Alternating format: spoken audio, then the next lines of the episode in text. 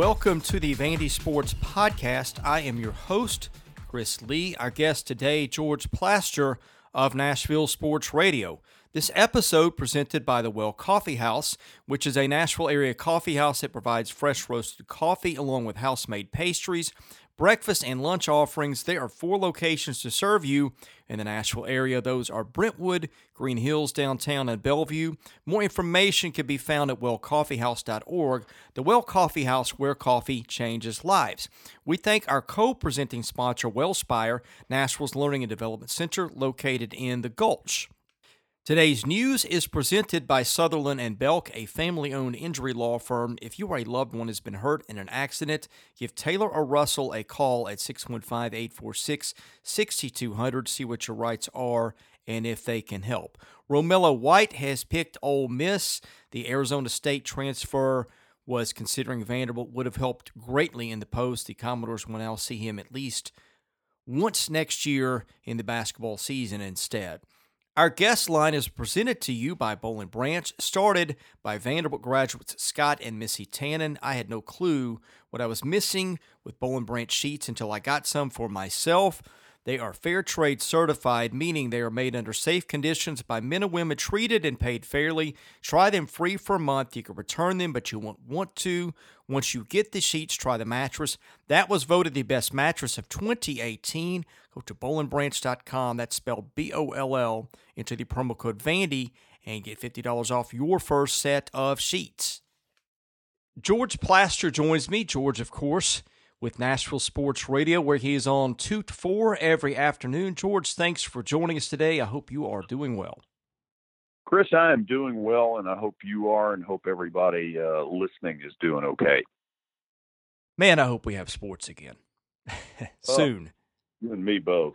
We will talk about MLB in the mailbag because I think that's going to be important. But let's stick to Vanderbilt. Romello White is going to Ole Miss. That's a big blow for Jerry Stackhouse. I talked about that on your show on Friday, but that one hurts because I thought he would have been the best player on the team this fall.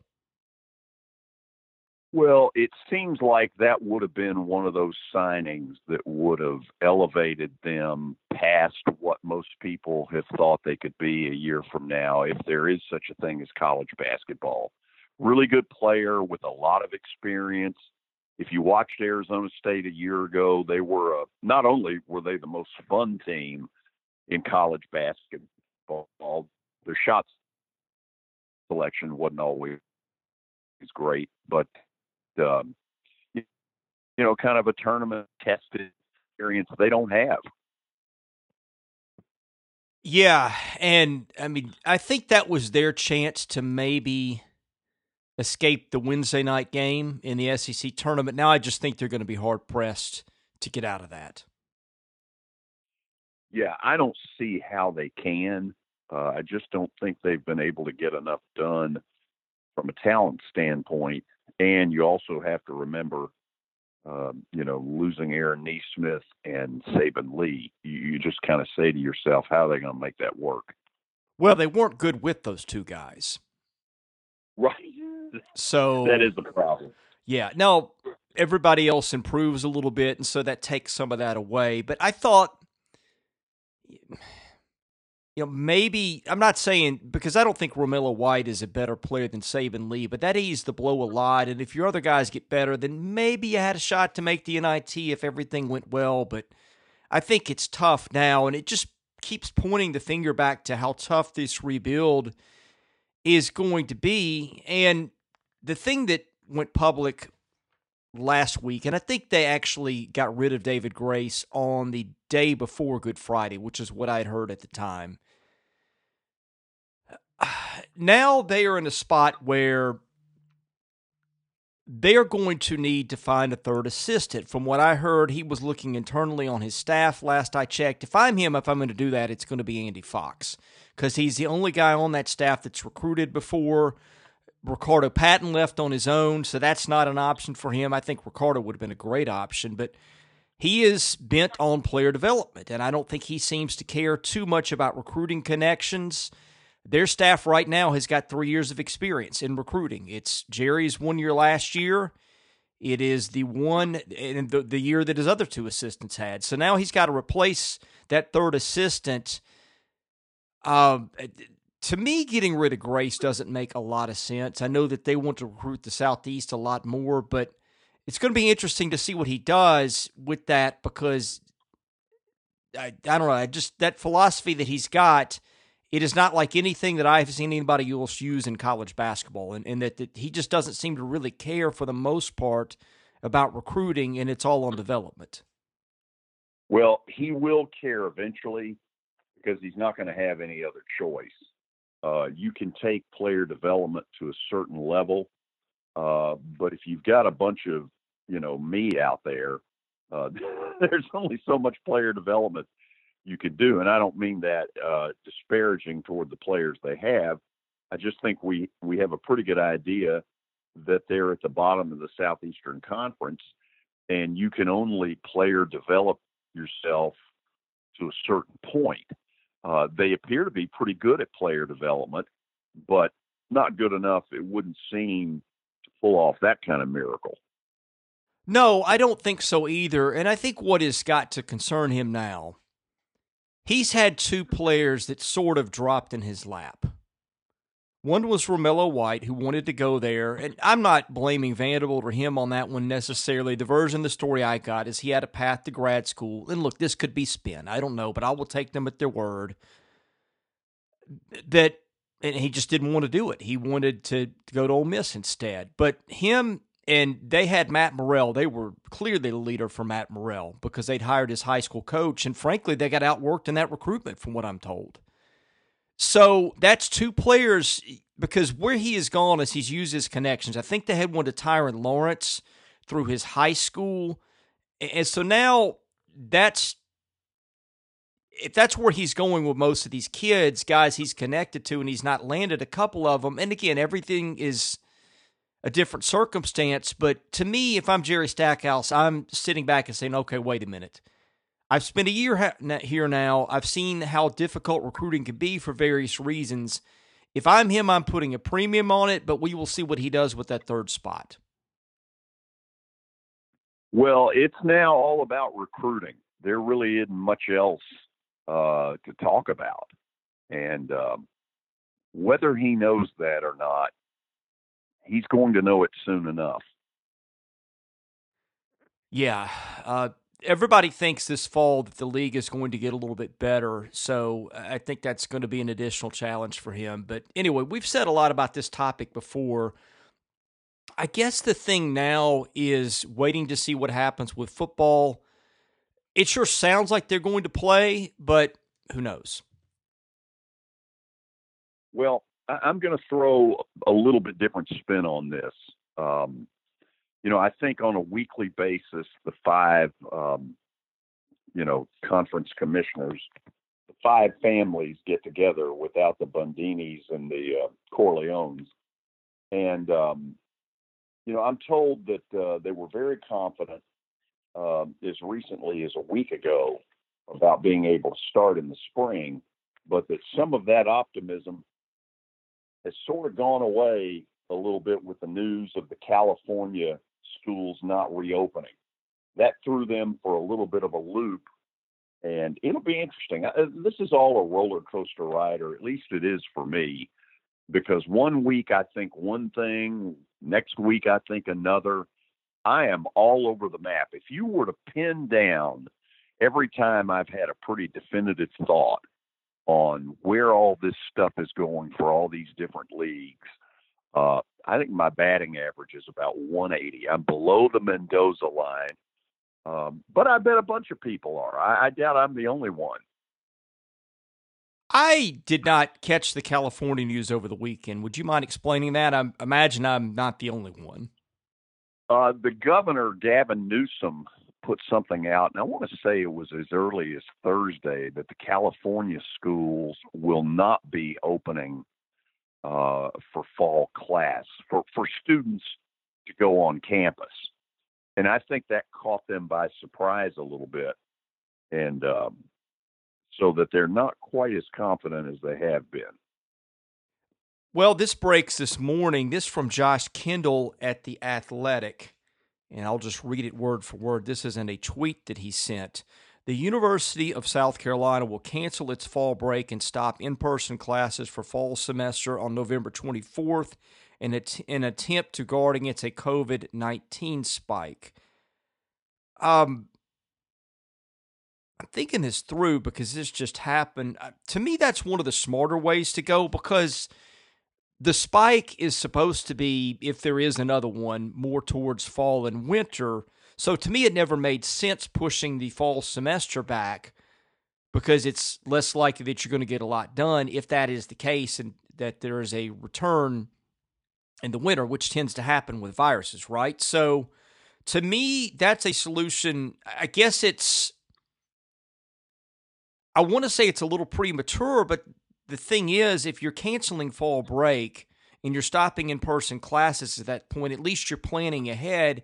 I don't know. The more I think about it, that's the route I would go before I would just cancel everything like California did. But I say everything with this with the who knows because it's a virus and this is something we've never dealt with, so you never know. But to me, I'm, I'm looking at what South Carolina just did, and it makes some sense to me. By the way, in a uh, related note, uh, story comes out today of some pretty encouraging news on a vaccine. Uh, again, early, but some very encouraging news. Well, I didn't catch that either. If you want to pass that along, that would be great.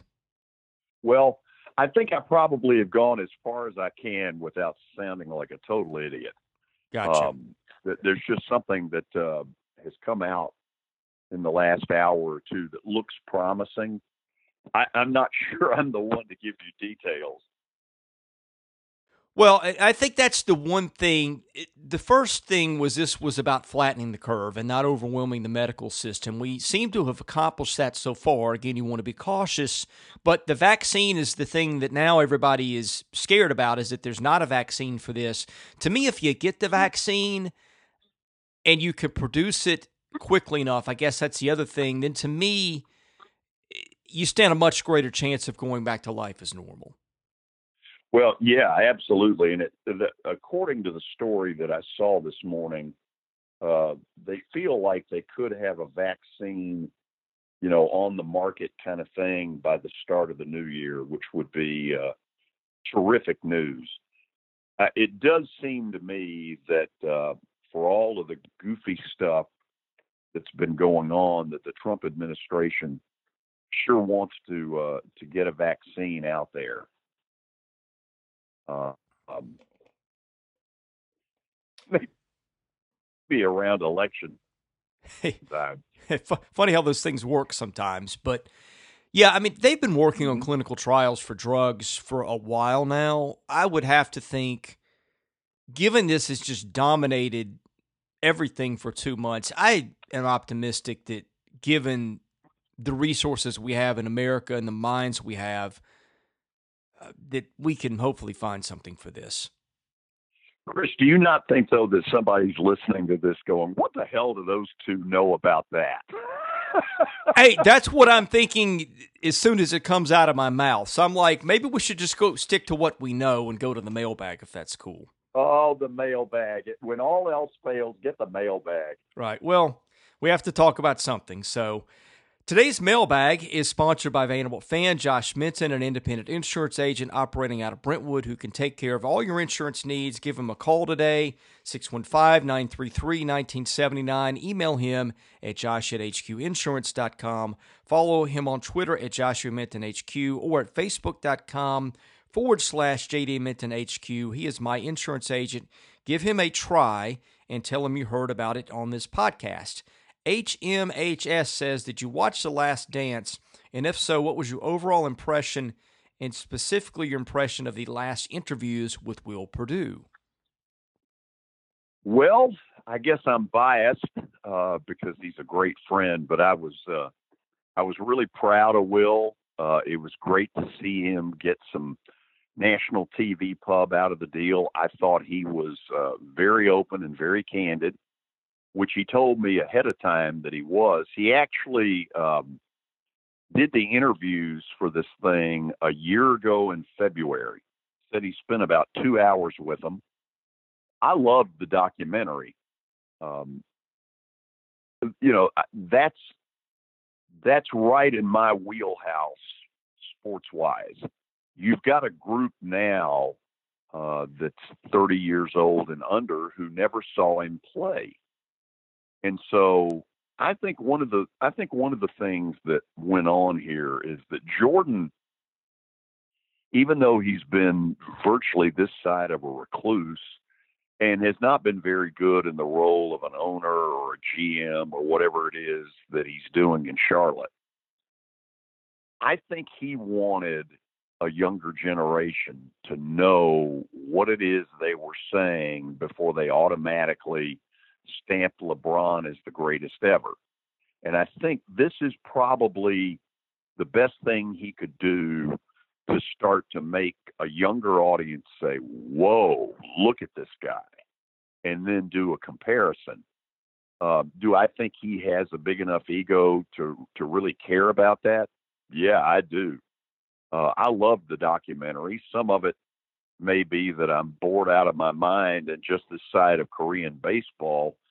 You can throw anything out there that even remotely resembles sports, and I'll go with it. Yeah, I think a lot of people feel that way. Uh, speaking of which, I promise we'd get around to baseball. HMHS also asks What if MLB owners present a reasonable plan for having some sort of season this year and the players balk, pun intended, appearing to want more money? How far back will that set the sport in the public's eye? It's going to be huge. And I don't think some of these guys really understand what they're getting into in this deal. First of all, there's a labor uh, negotiation that is supposed to take place for the next collective bargaining agreement at the end of the 2021 season. If they are not able to reach an agreement on this, uh, and they don't play baseball at all in 2020, you've got to believe that there will be a strike at the end of 2021 we've had labor peace now for almost 25 years and baseball you know it's it's alive uh, people like me love it. Doesn't seem to have penetrated the young market at all and i would think that these guys and i'm aiming this at a blake snell and a bryce harper would realize that their peer age really couldn't care less about baseball. This is a golden opportunity for, at least three months everything else out there is in such a question mark. Um, you know, I didn't appreciate Blake Snell's comments. I didn't appreciate Bryce Harper's comments. I understand their issues.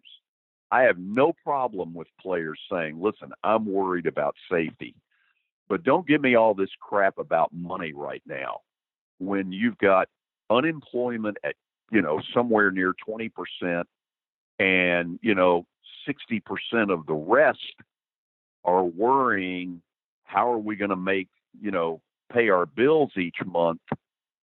For them to be putting money out there on the table is stupid. For them to be saying it. I blame some of this on Tony Clark, the leader of the uh, Major League Baseball Players Association.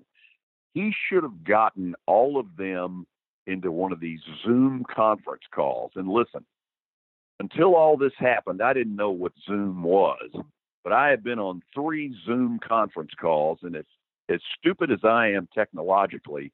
If I can do it, those players can do it. He needed to get them in a Zoom conference call and say, listen, we're about to enter into something that is really vital and really important. And I need all of you to shut the hell up while this is going on because guys like Blake Snell and Bryce Harper are not helping this problem at all. You know, if you notice, the owners right now are saying absolutely nothing.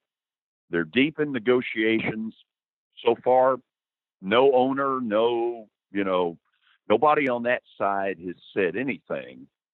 And I guess in truth, given that there are, you know, probably a thousand baseball players that could break the silence, the fact that two of them did it is probably not a bad number.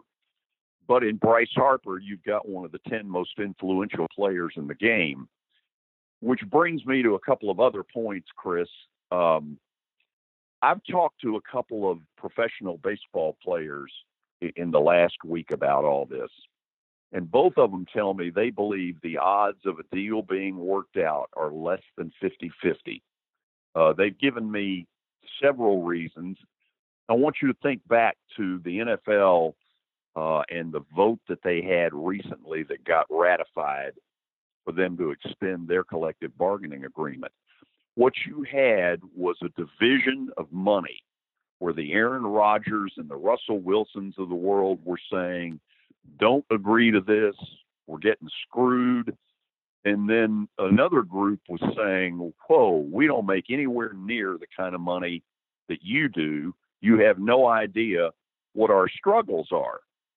And I think some of that is going on right now in baseball as well, where, you know, the $30 million Clayton Kershaw types are sitting there saying, you know, I don't want to go back for pennies on the dollar.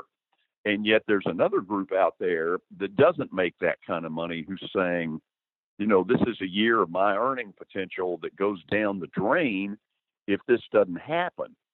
And so I think those are some of the problems that are going on right now. I didn't mean to uh, to give you war and peace, uh, but it's about the only thing that I think I'm halfway an expert on. Well, no, I think this is worthy of discussion on a number of levels. First of all, this is where I have a problem, and I have problems with both sides on this, but where I have a problem with the owners. If you were in business, you're the ones that take on the business risk, and that cuts both ways. In other words, if you sign Ronald Acuna to the contract you sign him to, the way the system works, and he's an MVP candidate at 21, 22, whatever he is, and you've got him under contract for $500,000 and he's worth 30 million, well, you win in that one. But the flip side of that is because you take the business risk, when something like this happens, you're the one this is just the way business works in America. You're generally the one that takes the hit for that. So it works both ways. If, and I'm not very well studying this, but my understanding is that players and the owners already agreed on the revenue side that I think it would be proportional to how much of the season they played. Is that true? Yeah, and that's the part that makes the owners look bad. Right. That's my point is you don't come back after that and say, "Oh, wait a minute you know, we want you to take the risk for two. No, I'm sorry. You guys are billionaires. That just goes with the territory. You get to take the profits. You know, if your attendance suddenly doubles, the players don't get a dime of that money. And I'm fine with that, but I think it has to work both ways.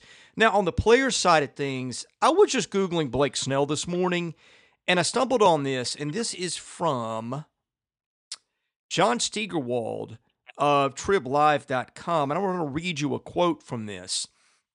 And he's talking about Blake Snell's stance on this. And Snell said, Well, I could die from this. He said, Forget about dying. What about the chances of Snell, Bryce Harper, or any other major league player ending up in the hospital based on data from New York City, which is the epicenter of COVID 19? For people between 18 and 44, it is 0.1%. So, first of all, and again, I'm not going to minimize the risk for people. I think if you have cancer or an immune system thing, that's a different deal. Or maybe a child in your family that you see that has that. I understand the concern. I'm not going to blow that off. But here's the thing number one, you have risk of this disease no matter what happens. You're going to have risk whether you sit out the whole season or you play the whole season? So it, it seems like a lot of people haven't seemed to bake that in. The risk doesn't just apply when you're playing baseball. Number two, I believe that there's going to be no environment where the players are probably safer than baseball. They're going to be tested at every turn. That's probably not going to happen if they're sitting at home. I think they're going to go above and beyond to make sure the players in the game are protected from this disease, probably like they would not be in any other circumstance that's where I think there's maybe some flawed thinking. Again, I make exception for the people who may be at risk, and, I don't mean to tell anybody don't be scared of this, but we take risk with everything we do. If I go to the grocery store this afternoon, there's a risk that I could get hit by a car and die. So there's risk baked into everything we do. What I don't understand in some ways, and I guess no vaccine is maybe some of the answer to this, but my point is there's risk in everything we do. And so if this is right and there's a 0.1% chance that a player is going to end up in the hospital, then where do we draw the line anymore if that's accurate? Okay, here comes War and Peace Part Two. Like I said, it's one of the few things I think I'm an expert on, so get ready. Um, I'm assuming that in these negotiations between the uh, owners and the players, that there is some provision in there that says, hey, if there are players that feel that strongly that don't want to play, that's okay. They don't have to. Uh, they've already been granted the service time for a year. We'll grant that, uh, but they're not going to get paid. Here's here's a couple of things I don't understand. Uh, going back to the Last Dance, that really apply to uh, a couple of cases you just brought up. In the in the Last Dance, it was very clear that Scottie Pippen was grossly underpaid, and in the documentary, they show where Reinsdorf told him I wouldn't sign this deal. But Scottie Pippen, as it turned out, had uh, a couple of people who were uh, very sick at home, and he needed the money, um, the security of knowing it was there. I I don't understand why a good business Reinsdorf, seeing that it, it was almost about to Scottie Pippen in the office and said, "Look, um, I, I'm going to make amends a little bit for the fact that you're grossly underpaid. Here's here's two million bucks." Uh, just because I'm being a good guy, I want this to settle down. The truth of it is, you've earned it, and we move on. Well, now let's fast forward that to the Braves. I cannot imagine why either Ronald Acuna or Ozzie Albies has agreed to the deals that they've agreed to. And for now, there's, you know, um, happiness in paradise and all that kind of stuff. But you know as well as I do, in particular with Acuna, if he ends up being the kind of superstar that we both think he's going to be, that will be the biggest ripoff since Scottie Pippen. And, you know, somewhere somebody's going to have to step in for the sake of a clubhouse and make that situation better. It's a little bit like the other thing about Reinsdorf that I didn't get out of the documentary. Why did he let Jerry Krause be the final say on whether Phil Jackson came back or not? If I was Jerry Reinsdorf, I'd have told Phil, Jerry Krause to shut the hell up and we'll just see how it goes. Because if they had lost uh, when they were going after the sixth title, nobody would have been trying to bring them back anyway. But when they won the sixth title, you had Krause, who had already gone on the record as saying Phil could go 82 and 0 and it won't matter. Well, what was the point of that? Why did that need to happen? And why did Reinsdorf sit back while that was going on and let it happen? And I think at the end of the uh, documentary, you know, Jordan pretty much said, yeah, I'd have signed for a seventh year and I'd have been able to get Phil and Scottie both to agree to it. And I believe it. I've learned this from running a site that has message boards now for 18 years. And my answer is simply this people have their opinions, they dig their heels in, and no amount of facts can change their minds about things. And for whatever reason, people just tend to take stances and stick with them. And I'm with you. That made no sense from a common sense perspective. But that's, you know, who knows why people do the things they do. Well, whatever the case, I'm watching this MLB negotiation like a hawk. And it doesn't say a lot about, you know, what what's important in my life because as I've told friends of mine, if I could get Major League Baseball back and I knew that it was coming back July 1st, I'd probably be in a little better mood, a little better mindset. I miss baseball terribly. I don't think there are 10 people in this city who love that game the way I do and follow it the way I do. Uh, Willie and you may be numbers eight and nine um, in that list, or, or one and two. But whatever the case, if they blow this, the ramifications are going to be huge. And I don't think Blake Snell gets it. I'm pretty sure Bryce Harper doesn't get it. Um, this is where their agents have to have to sort of step in and say, guys, you need to shut the hell up. But you know what? I, I don't get the feeling the agents have that kind of influence.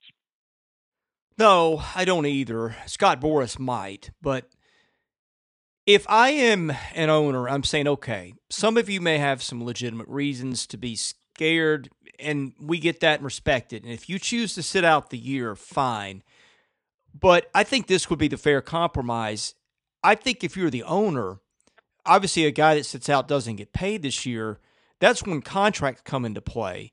So I think the owner should get the discretion of do we get to run another year off the contract or do we get to pause it where it was? You know, that's a really good point. Um, the, one of the players' best arguments has been that the owners already agreed to something. And I get that. But a lot has changed since that agreement. And the the pursuit of that agreement might really damage a bunch of the club. And the play they, they going on. They lose every night by there being no spectators. I think the thing got put out there over the weekend. It's six hundred forty thousand dollars per game. Did I see that right? I did not see that. You know what? Then strike that from the strike that from the record. Well, no, I didn't. I, I didn't see anything. Period. I spent the weekend power washing a driveway, so I'm, I'm not disputing you. Um, I weeded out a big old flower bed. Boy, that was fun. Right. I've gotten really good at that. Oh, I know. I've I've developed some skills on the side myself, but where I think this could really go wrong, and you and I talked about this off podcast, the CBA, I, I think there's another one after the 2021 season, right? Yeah. Well, if I'm the owners, I'm going to say, look, we said we would do this with the salaries, and we're going to honor that if we can start the season, say, July 4th to before. But after that, conditions change, and maybe that's off the table. Maybe that is your carrot to get the players to agree to do something and go on. And I think if you agree to something, you should stand by your word. But where I'm concerned for baseball is if some common sense doesn't come in, there's going to be serious labor strife in the next couple years. I think the players are potentially cutting off their own nose because look, if you an abbreviated season already is going to really hurt finances. And it's going to mean less money for future contracts. I think where the players are maybe being short sighted is, man, this could really hurt if they don't repair this. And if, if they don't play baseball, period, the contracts from 2022 on for free agents, I would bet you are not going to be nearly as lucrative as they have been the past few years. And I bet the guy that's going to regret that most is probably Mookie Betts. Yeah, he's in a tough situation. Because you're right about one thing uh, the massive free agent contracts are probably over. Um, and this won't be a deal where the owners have probably colluded. It's just simply off of what goes on in 2020 that they're not in a position to do it. I'm trying to remember, have we talked about the draft date I'm trying to remember if that was decided after we podcasted last week or before, but now it's June 10th and or excuse me, I guess July the 10th and 11th. Or is yeah. it June? Yeah, July, I think. And so now five rounds is what it is. That's going to have some really interesting ramifications for college baseball and particularly for Vanderbilt next year. Well, th- there's a bunch of stuff here. Uh, baseball has been hell bent to get rid of 42 minor league cities. And um, first of all, I don't understand that philosophy because I think a lot of those 42 cities are places that really value having that franchise. Um, take, for instance, Jackson, Tennessee. And, you know, I, I say this very biasly because uh, Reese Smith, who is one of the owners, uh, is a dear friend. And I hate that Jackson, Tennessee might be one of those that gets, you know, uh, knocked away because of this. I just think baseball's making a bad mistake in that area because I think it's a game that needs to grow, uh, not subtract. And uh, I just don't understand some of what they're doing there. How would you feel if you built a new ballpark within the last decade or two, and then you get your franchise taken away?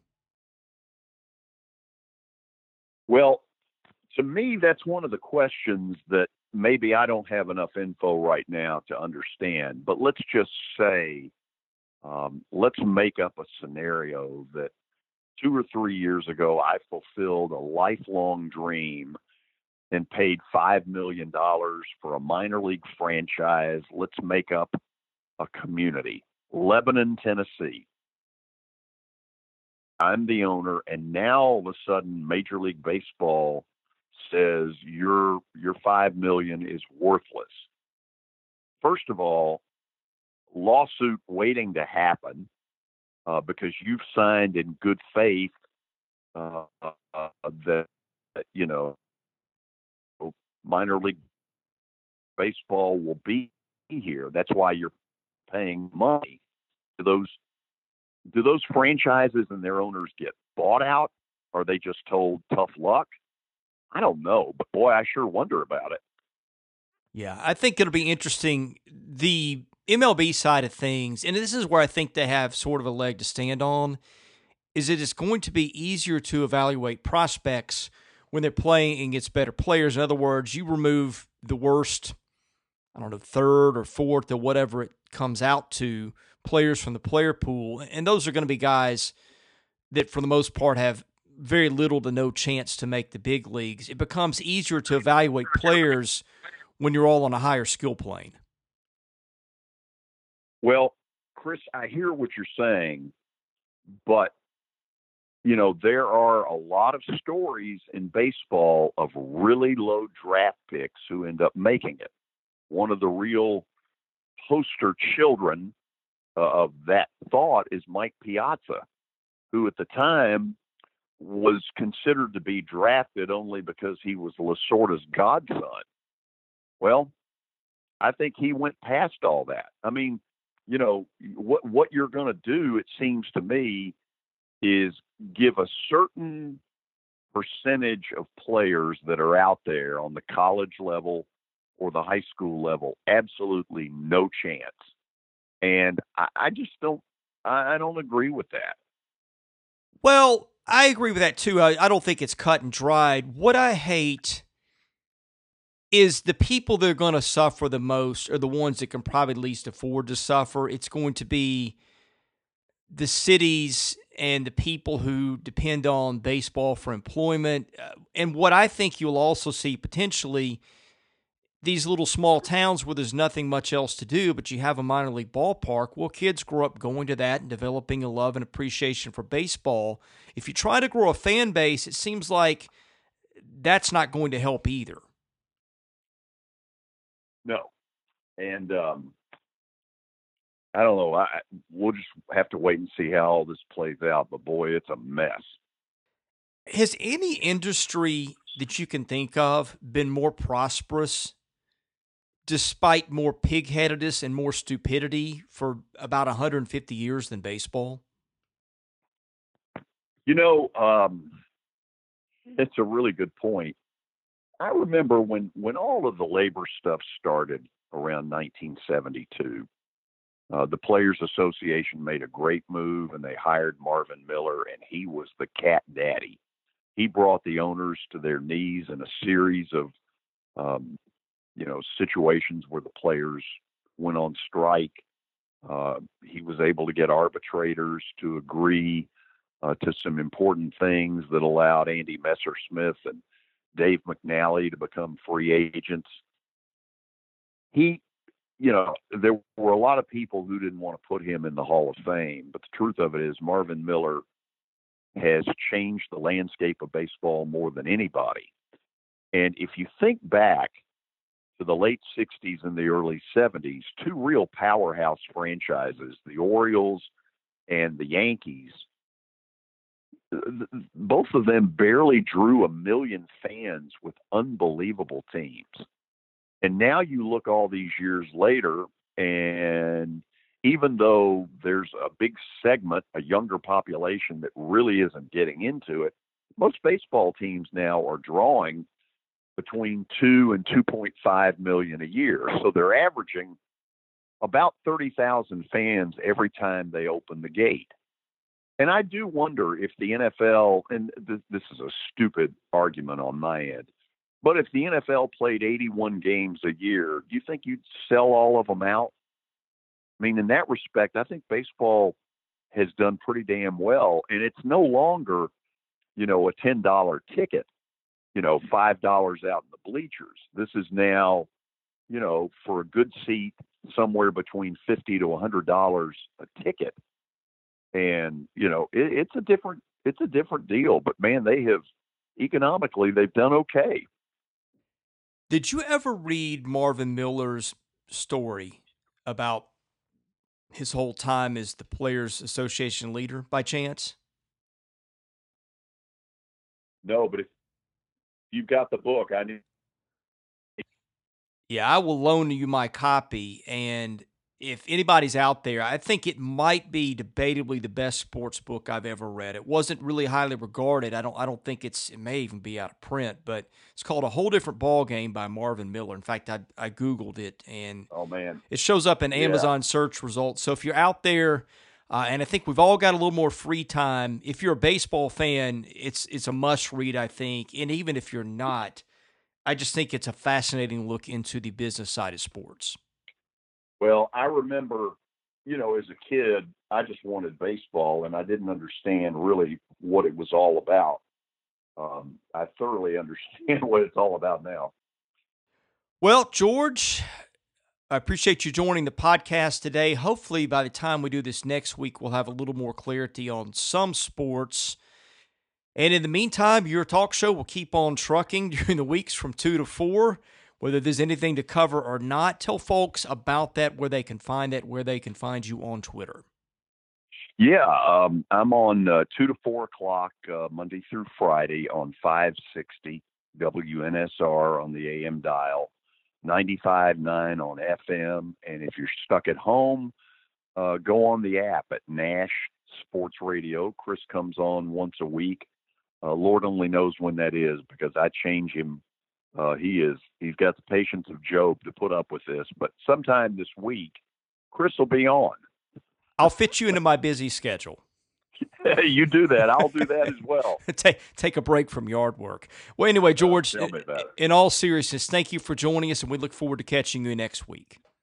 Chris, I'm happy to do it. I hope everybody listening is uh, safe and healthy, and um, you know, let, let's remember all those people on the front lines who are making our lives safer. He is George Plaster. I'm Chris Lee. Thank you for listening to the Vandy Sports Podcast. We've got one and probably two more episodes coming your way later this week.